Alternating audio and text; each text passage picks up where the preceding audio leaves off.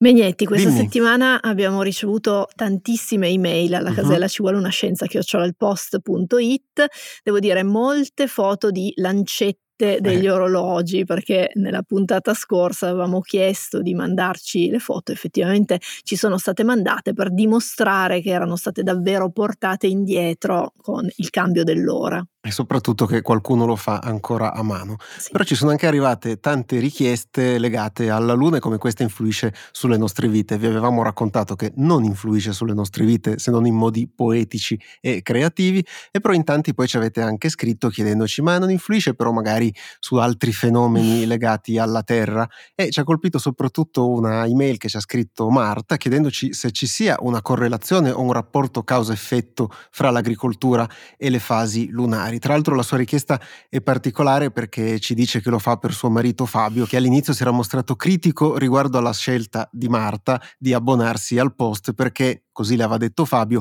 quello che leggi e ascolti te lo danno gratis. e quindi Marta dice, visto che mi sono abbonata, concedetegli questa risposta per dargli ulteriore conferma che il post merita di essere sostenuto e intanto la ringraziamo anche. Quindi Montino, causa, effetto, agricoltura e fasi lunari. Allora, noi nella puntata scorsa abbiamo fatto solo alcuni esempi, però il discorso che abbiamo fatto si può estendere a tutti gli altri ambiti, dall'agricoltura all'influenza della luna sulla crescita di capelli e peli, per esempio, e eh, rispondiamo citando Silvano Fuso, chimico del CICAP, il Comitato Italiano per il controllo delle affermazioni sulle pseudoscienze, che proprio di queste cose si occupa e che scrive sul sito del CICAP le uniche influenze certe che la Luna esercita sulla Terra sono le maree oceaniche, atmosferiche e terrestri, un certo influsso sul comportamento riproduttivo di alcuni organismi marini e alcune forme di tropismo, ovvero i movimenti che la luce lunare può provocare su alcune piante. Quindi tutto il resto Ecco. al momento quantomeno non è dimostrato. E invece in futuro, in prospettiva, visto che vogliamo anche colonizzarla a un certo punto la Luna, sia la NASA sia l'Agenzia Spaziale Europea stanno studiando modi per coltivare sulla Luna, però in quel caso forse dovremmo poi chiederci se la Terra influenza le coltivazioni sul nostro satellite naturale. Ti fermo prima che parti con la tua tangente per lo spazio e oggi intanto parliamo di biopsie liquide e ricorrenza dei tumori, di foreste pluviali e ambienti sonori e infine della longevità dei cani. Io sono Beatrice Mautino. E io sono Emanuele Megnetti e questo podcast del Post si chiama Ci vuole una scienza.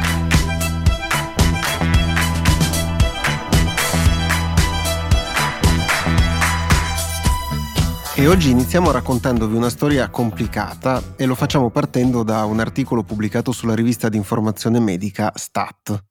Lo ha scritto Mara Bookbinder, che è un'antropologa medica all'Università della Carolina del Nord a Chapel Hill. Suo marito, Jesse, ha avuto una diagnosi di cancro al colon metastatico nel giugno del 2021. Aveva solo 43 anni e l'ha scoperto con una colonscopia di routine. Il suo cancro era considerato curabile perché le sue metastasi erano limitate a due masse nel fegato che sono state asportate chirurgicamente. Lui è stato poi sottoposto a sei mesi di chemioterapia e nessuna delle scansioni successive ha rivelato il ritorno o la recrudescenza, come dicono i medici, della malattia. Solo che poi a giugno del 2023 le cose sono cambiate perché Jesse Buchbinder ha eseguito un test diagnostico che è in grado di prevedere, e qui usiamo prevedere idealmente fra delle virgolette, il ritorno della malattia in pazienti con alcuni tipi di cancro mesi prima che il cancro stesso si possa vedere con un TAC o con altri esami di controllo che le persone che hanno avuto un tumore conoscono bene. E questo tipo di test rientra in una categoria di esami diagnostici relativamente nuova e si occupa di rilevare e analizzare il DNA tumorale circolante, che viene spesso abbreviato come ctDNA all'interno del sangue o in misura minore anche in altri fluidi corporei. Viene anche chiamato biopsia liquida questo esame, rimandando all'esame invece più frequente per diagnosticare un tumore e determinarne il tipo.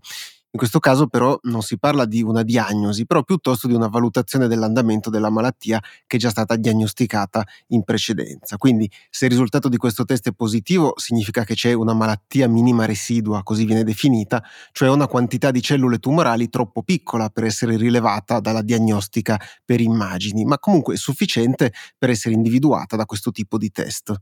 Prima di continuare con il racconto proviamo a darvi un po' di contesto.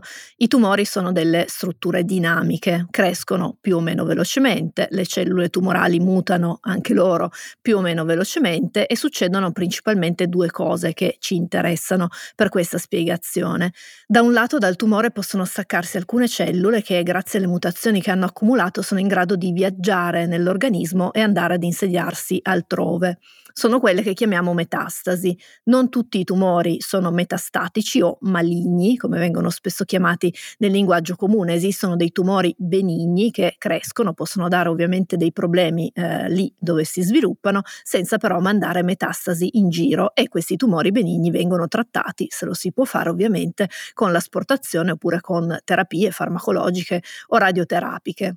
Per i tumori maligni invece le cose si fanno un po' più complicate e la prognosi dipende dal grado di malignità, dallo stadio nel quale il tumore è stato individuato e trattato e ovviamente anche dalla disponibilità di terapie efficaci perché non ci sono per tutti i tumori. Oltre a questo aspetto c'è un altro che è importante per il test del DNA tumorale circolante e che è legato al rilascio di frammenti di DNA insieme poi anche all'RNA e altre proteine dalle cellule tumorali che muoiono man mano poi che il tumore cresce. In questo caso parliamo di detriti, cioè possiamo dire dei resti del tumore che vengono smaltiti attraverso la circolazione sanguigna. Sia nel caso delle cellule circolanti, sia nel caso di questi detriti circolanti, troviamo nel sangue la presenza di materiale che può essere analizzato poi a scopo diagnostico.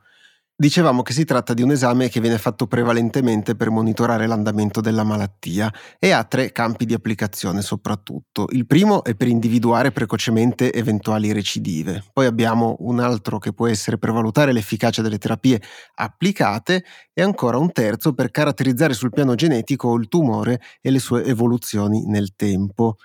Perché come ci siamo detti anche prima, i tumori mutano e le mutazioni possono dare anche indicazioni importanti sia per la prognosi sia per l'individuazione di bersagli terapeutici. Il primo test di questo tipo è stato autorizzato negli Stati Uniti dieci anni fa, nel 2013, per monitorare i pazienti con tumori metastatici avanzati del seno, del colon e della prostata in base al livello di cellule circolanti nel sangue. Negli anni successivi ne sono stati autorizzati diversi altri, anche in Europa, però la pratica non si può ancora considerare di routine, soprattutto non per tutti i tumori.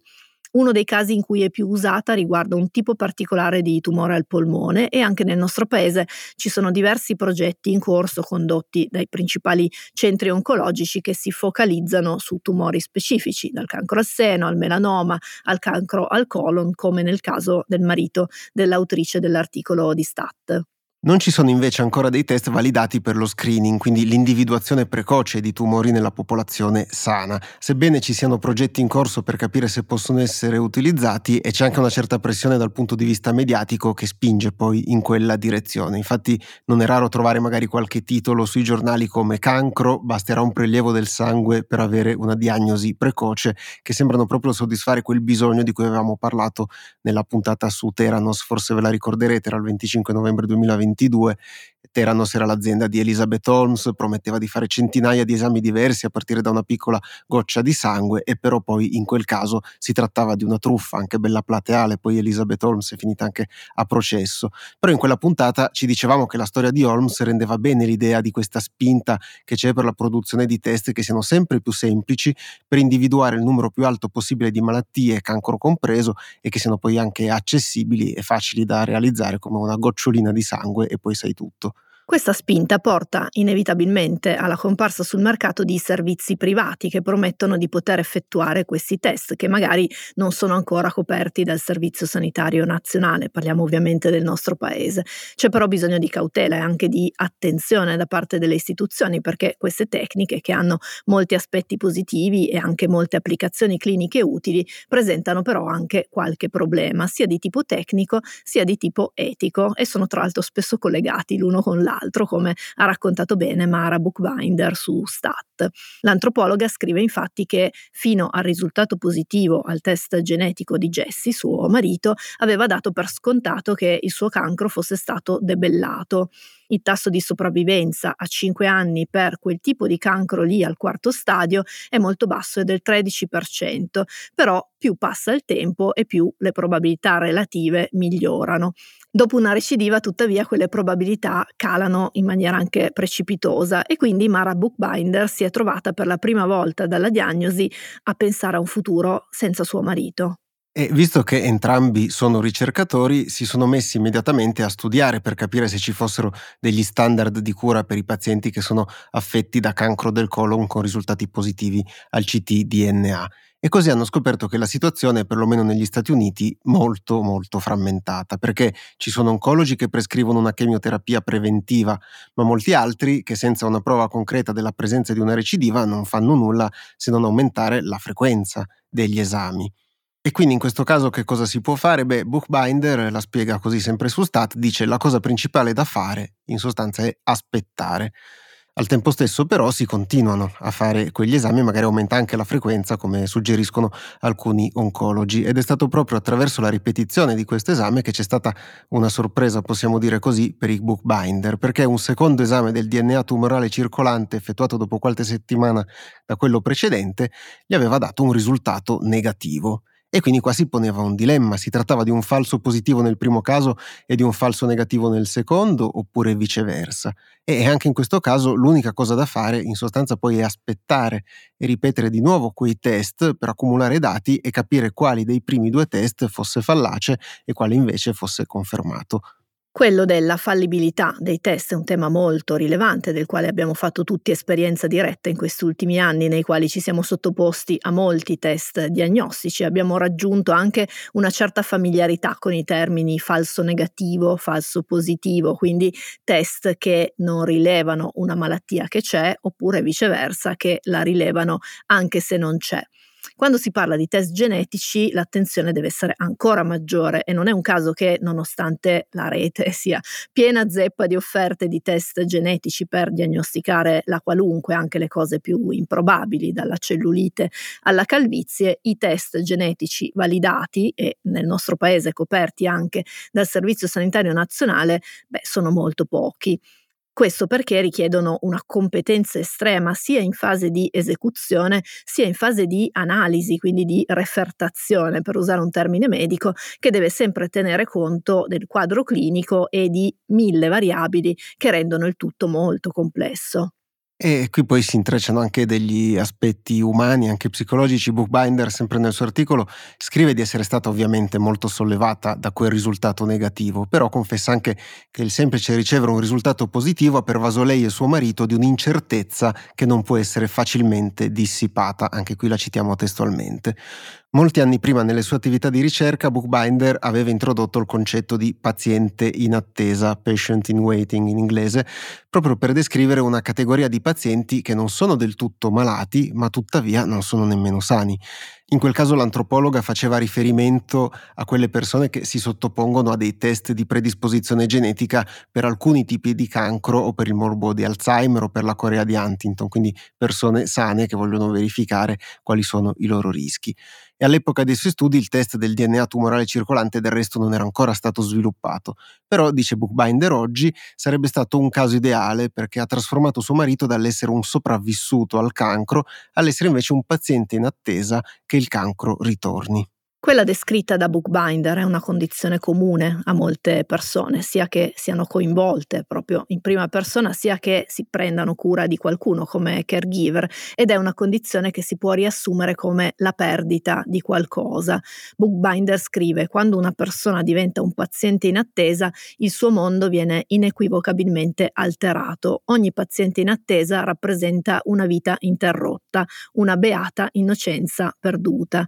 E quindi, e qui torniamo noi, mentre le tecniche diagnostiche si fanno sempre più strada, forse ci stiamo perdendo un pezzo altrettanto importante per la salute dei pazienti, la gestione degli aspetti psicologici che influiscono e non poco sulla qualità della vita.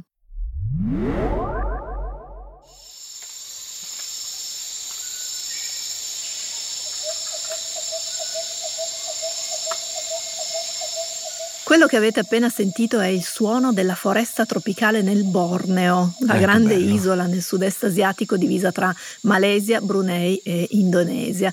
Ma non l'abbiamo messo per parlarvi di meditazione, anche se devo dire che il suo ascolto è molto rilassante. Eh sì, ascoltare i rumori di una foresta pluviale forse è tra le cose più sorprendenti che si possano fare, almeno poi per noi europei che invece siamo abituati a foreste che sono relativamente più silenziose. Chi visita una foresta pluviale di solito racconta di aver impiegato un po' abituarsi infatti a tutti quei suoni che proseguono incessanti pur modificandosi nel corso della giornata, anche poi quando fa buio.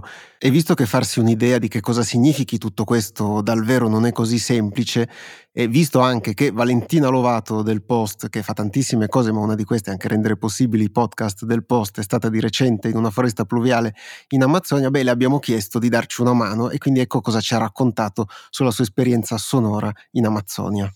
Allora, quando lo scorso anno mi è capitato di poter passare qualche giorno nella foresta amazzonica, ero molto emozionata per l'idea di essere per la prima volta della mia vita in mezzo a un ambiente selvaggio che si estendeva per centinaia e centinaia di chilometri tutto intorno a me in ogni direzione, che era un ambiente non addomesticato, anzi spesso, quasi sempre, ostile alla presenza umana e che era incredibilmente vivido in ogni suo aspetto. Era saturo nei colori, intensissimo negli odori e assordante nei suoni. E camminando in mezzo alla giungla di giorno, questi suoni riempiono le orecchie e praticamente tutte le frequenze disponibili.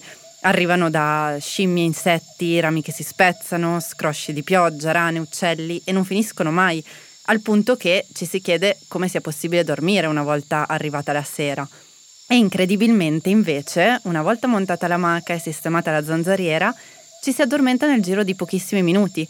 Non so bene cosa succeda, ma questa specie di frastuono primordiale diventa rumore bianco, accogliente, rilassante e si dorme il miglior sonno della vita.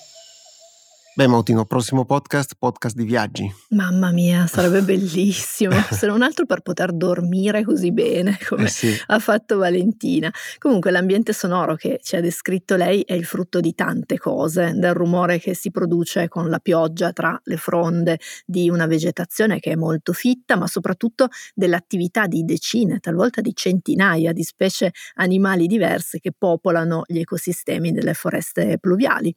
Sono tra i posti con la più grande varietà di specie, tanto che si stima che si possano trovare circa i due terzi di tutte le specie viventi animali e vegetali della Terra, con una grande quantità di specie che ancora non abbiamo scoperto e catalogato. Pensa quanta tassonomia c'è lì dentro. Quanta tassonomia ci manca soprattutto.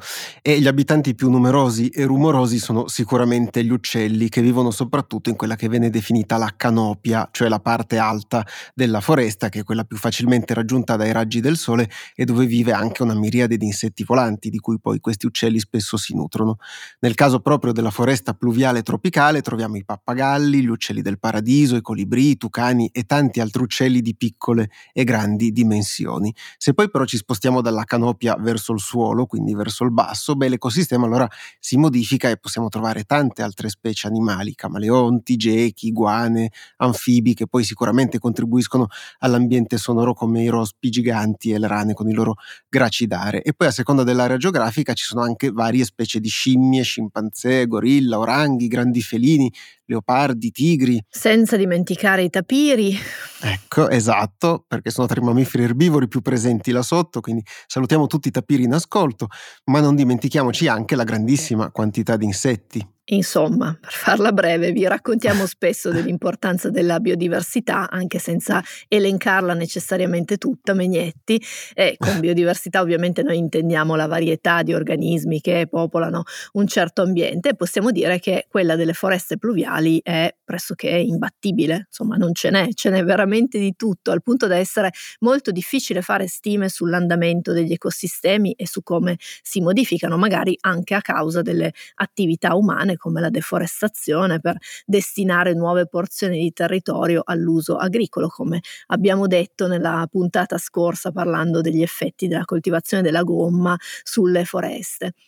Battere palmo a palmo le foreste tropicali per fare un censimento delle specie che eh, la abitano sarebbe impraticabile. Per questo da molto tempo i gruppi di ricerca utilizzano un approccio diverso, basato proprio sull'ambiente sonoro di cui parlavamo poco fa.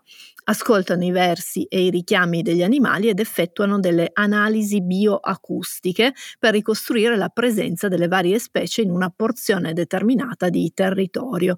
È un lavoro molto importante, ma richiede un sacco di tempo e anche una certa capacità di riconoscere i versi che sono spesso molto simili tra loro, anche se sono poi prodotti da animali diversi. E per rendere più spedito il lavoro, quindi servirebbe qualcosa, non so, tipo Shazam, non so se è presente Mautino, no? La, l'app sì. per gli smartphone che ti dice che musica stai ascoltando, sì, sì. no? Ecco, del resto alcune app che fanno qualcosina di simile con i versi degli uccelli in tempo reale esistono già, quindi le punti verso un uccello che sta cantando e ti dice a quale specie appartiene, non sempre ci prendono, però ci sono. il fatto è che ovviamente se vuoi utilizzare una di quelle app dentro l'Amazzonia, probabilmente l'app impazzisce perché ci sono talmente tanti versi che non sa quale quale scegliere e quale animale dirti. L'idea comunque di fare uno Shazam per le foreste pluviali è rimasta in testa a qualcuno e più precisamente a Jörg Müller, che è un ecologo dell'Università di Würzburg in Germania, che ha iniziato a sperimentare alcuni sistemi di intelligenza artificiale per realizzare una specie di mega applicazione che sia in grado di distinguere i versi in un ambiente sonoro e poi di ricondurli anche alle giuste specie, se no non servirebbe a molto. Ci ha lavorato insieme al suo gruppo di ricerca in università e ha anche da poco pubblicato i primi risultati dei suoi test sulla rivista scientifica Nature Communications. Il gruppo di ricerca ha utilizzato 43 registrazioni effettuate in varie aree della foresta pluviale in Ecuador, selezionando luoghi completamente isolati oppure prossimi ad aree disboscate per fare spazio ai pascoli o alle piantagioni, soprattutto di cacao in quella zona.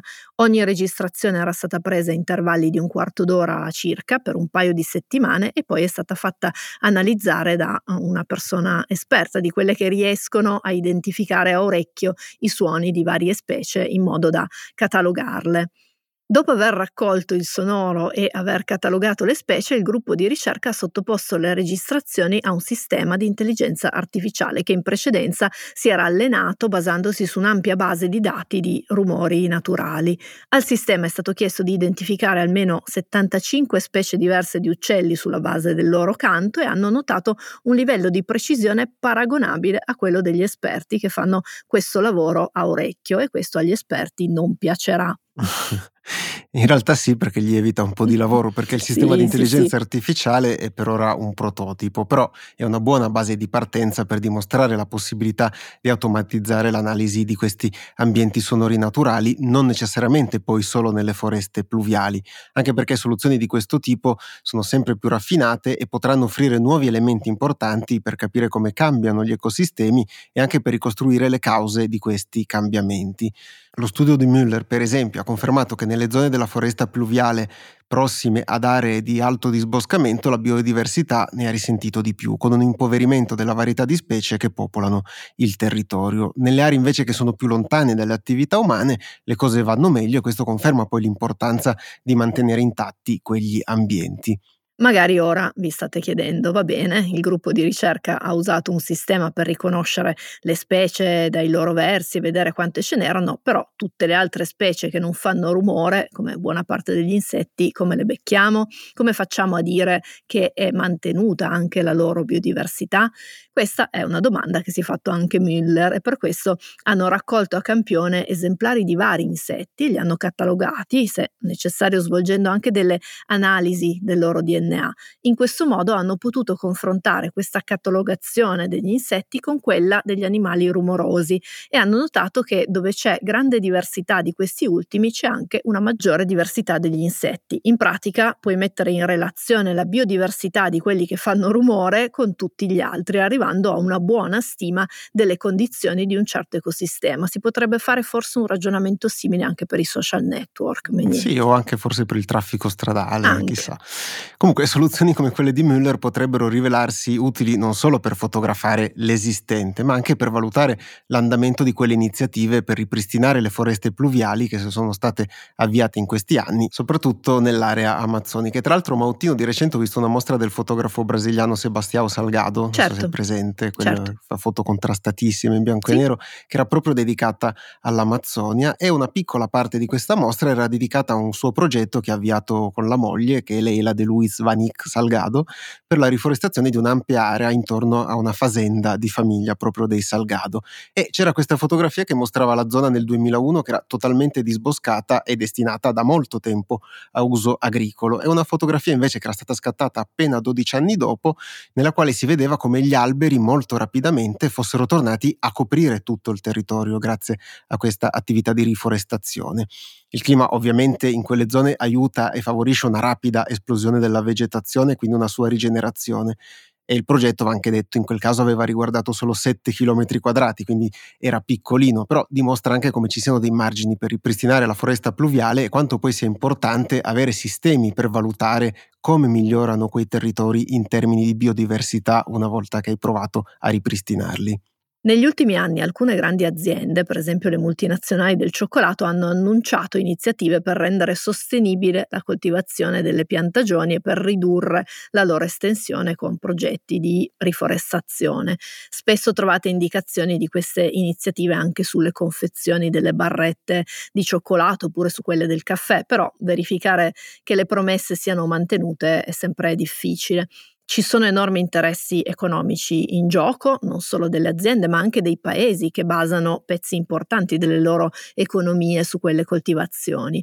Un sistema condiviso per misurare l'efficacia di quei progetti, come quello sperimentato da Müller, potrebbe aiutare a capire se quelle iniziative funzionano davvero e soprattutto se stanno dando i risultati promessi dalle aziende che li sponsorizzano. Comunque, se vi siete incuriositi e volete sentire qualche altro suono delle foreste, se cercate su Google Sounds of the Forest, trovate un sito che proprio permette di ascoltare gli ambienti sonori di decine di foreste in giro per il mondo e non soltanto quelle pluviali. Vi abbiamo messo il link anche nella descrizione di questa puntata. Quello per esempio che sentite in sottofondo è l'ambiente sonoro vicino a Gubbio in una foresta, quindi in Umbria. I suoni sono catalogati e contengono anche informazioni sul periodo in cui sono stati registrati, quindi potete anche fare i confronti stagionali.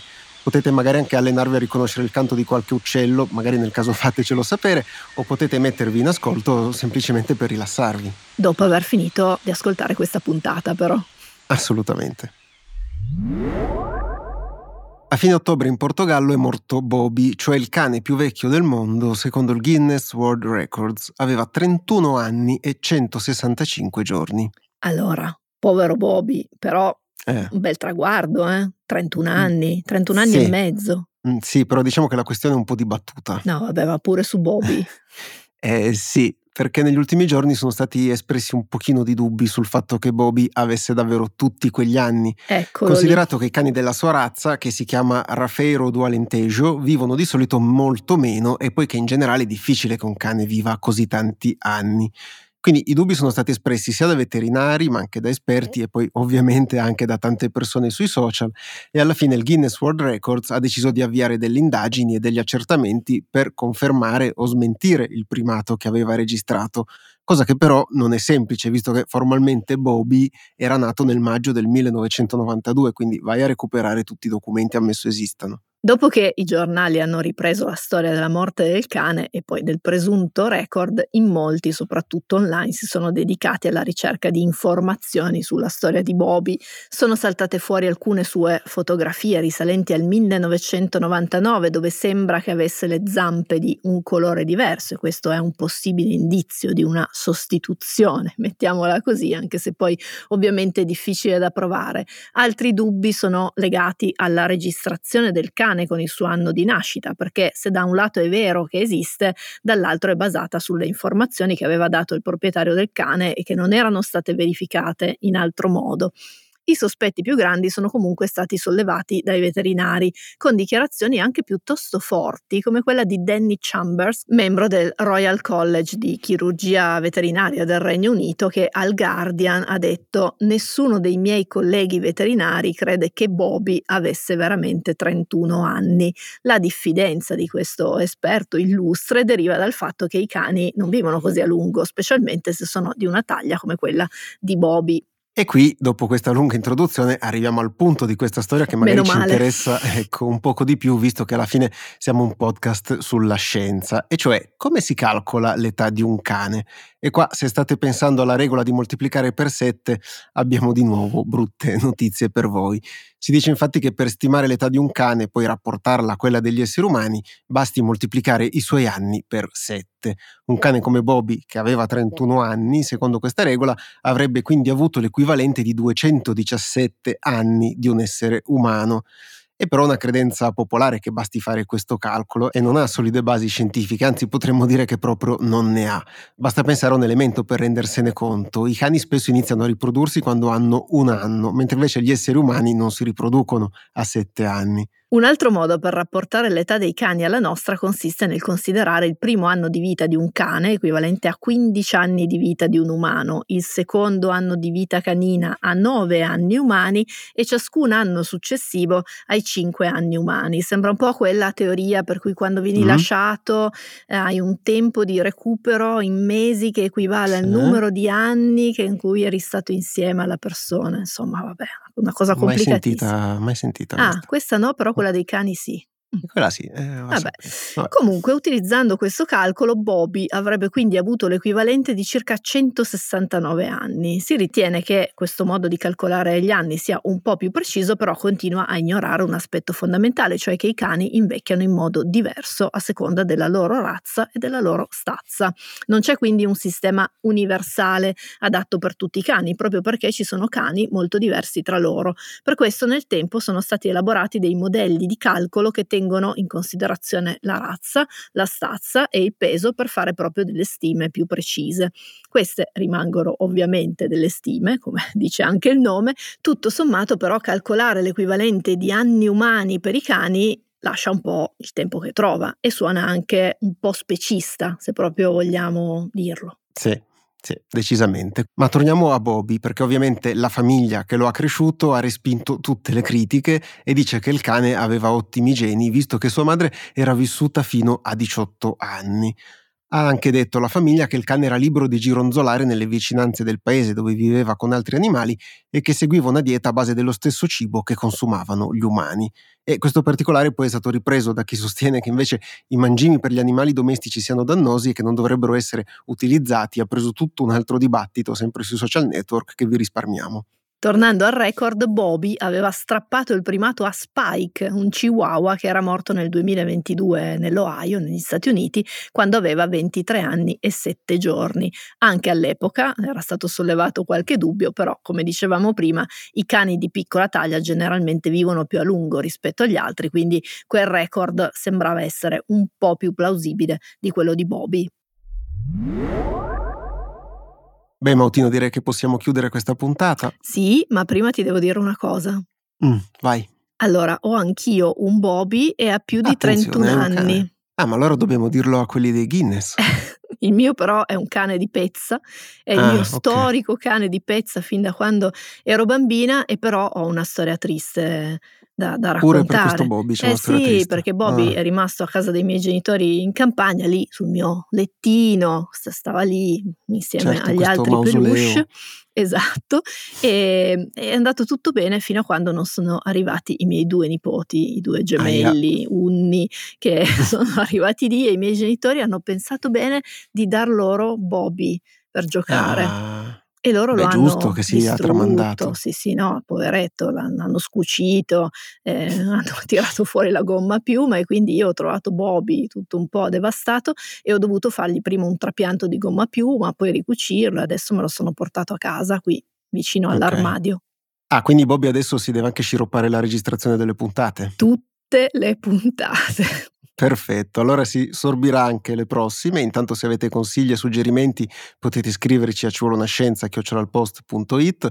Vi ricordiamo anche che questa puntata di Ci vuole una scienza, come tutte le altre, è disponibile su tutte le piattaforme e anche sull'app del Post. Vi ricordiamo anche che questo podcast è realizzato grazie al sostegno delle persone abbonate al post se volete sostenerci andate su abbonati.ilpost.it e fate la vostra parte. Noi faremo sicuramente la nostra e quindi ci sentiremo venerdì prossimo. Ciao. Ciao.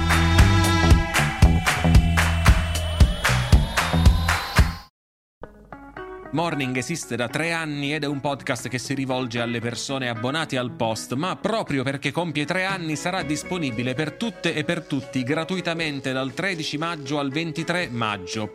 Allora, partiamo dalle cose semplici. Cos'è Morning? Morning è un podcast, esce ogni mattina intorno alle 8. Morning è una rassegna stampa commentata, che vuol dire che io che sono Francesco Costa, sono il vice direttore del Post, mi alzo ogni mattina, leggo tutti i giornali e poi dentro Morning vi racconto quali sono le cose più importanti, le cose da sapere, le cose di cui si parlerà. Per ascoltare Morning durante questo periodo non servirà abbonarsi al Post, basterà scaricare l'app del Post, registrarsi gratuitamente e dal 13 al 23 maggio potrete ascoltare ogni mattina intorno alle 8 l'episodio del giorno di Morning. Vi garantisco che non vi mancheranno poi per il resto della giornata gli argomenti di discussione e anche che non parlo sempre così veloce. Ciao!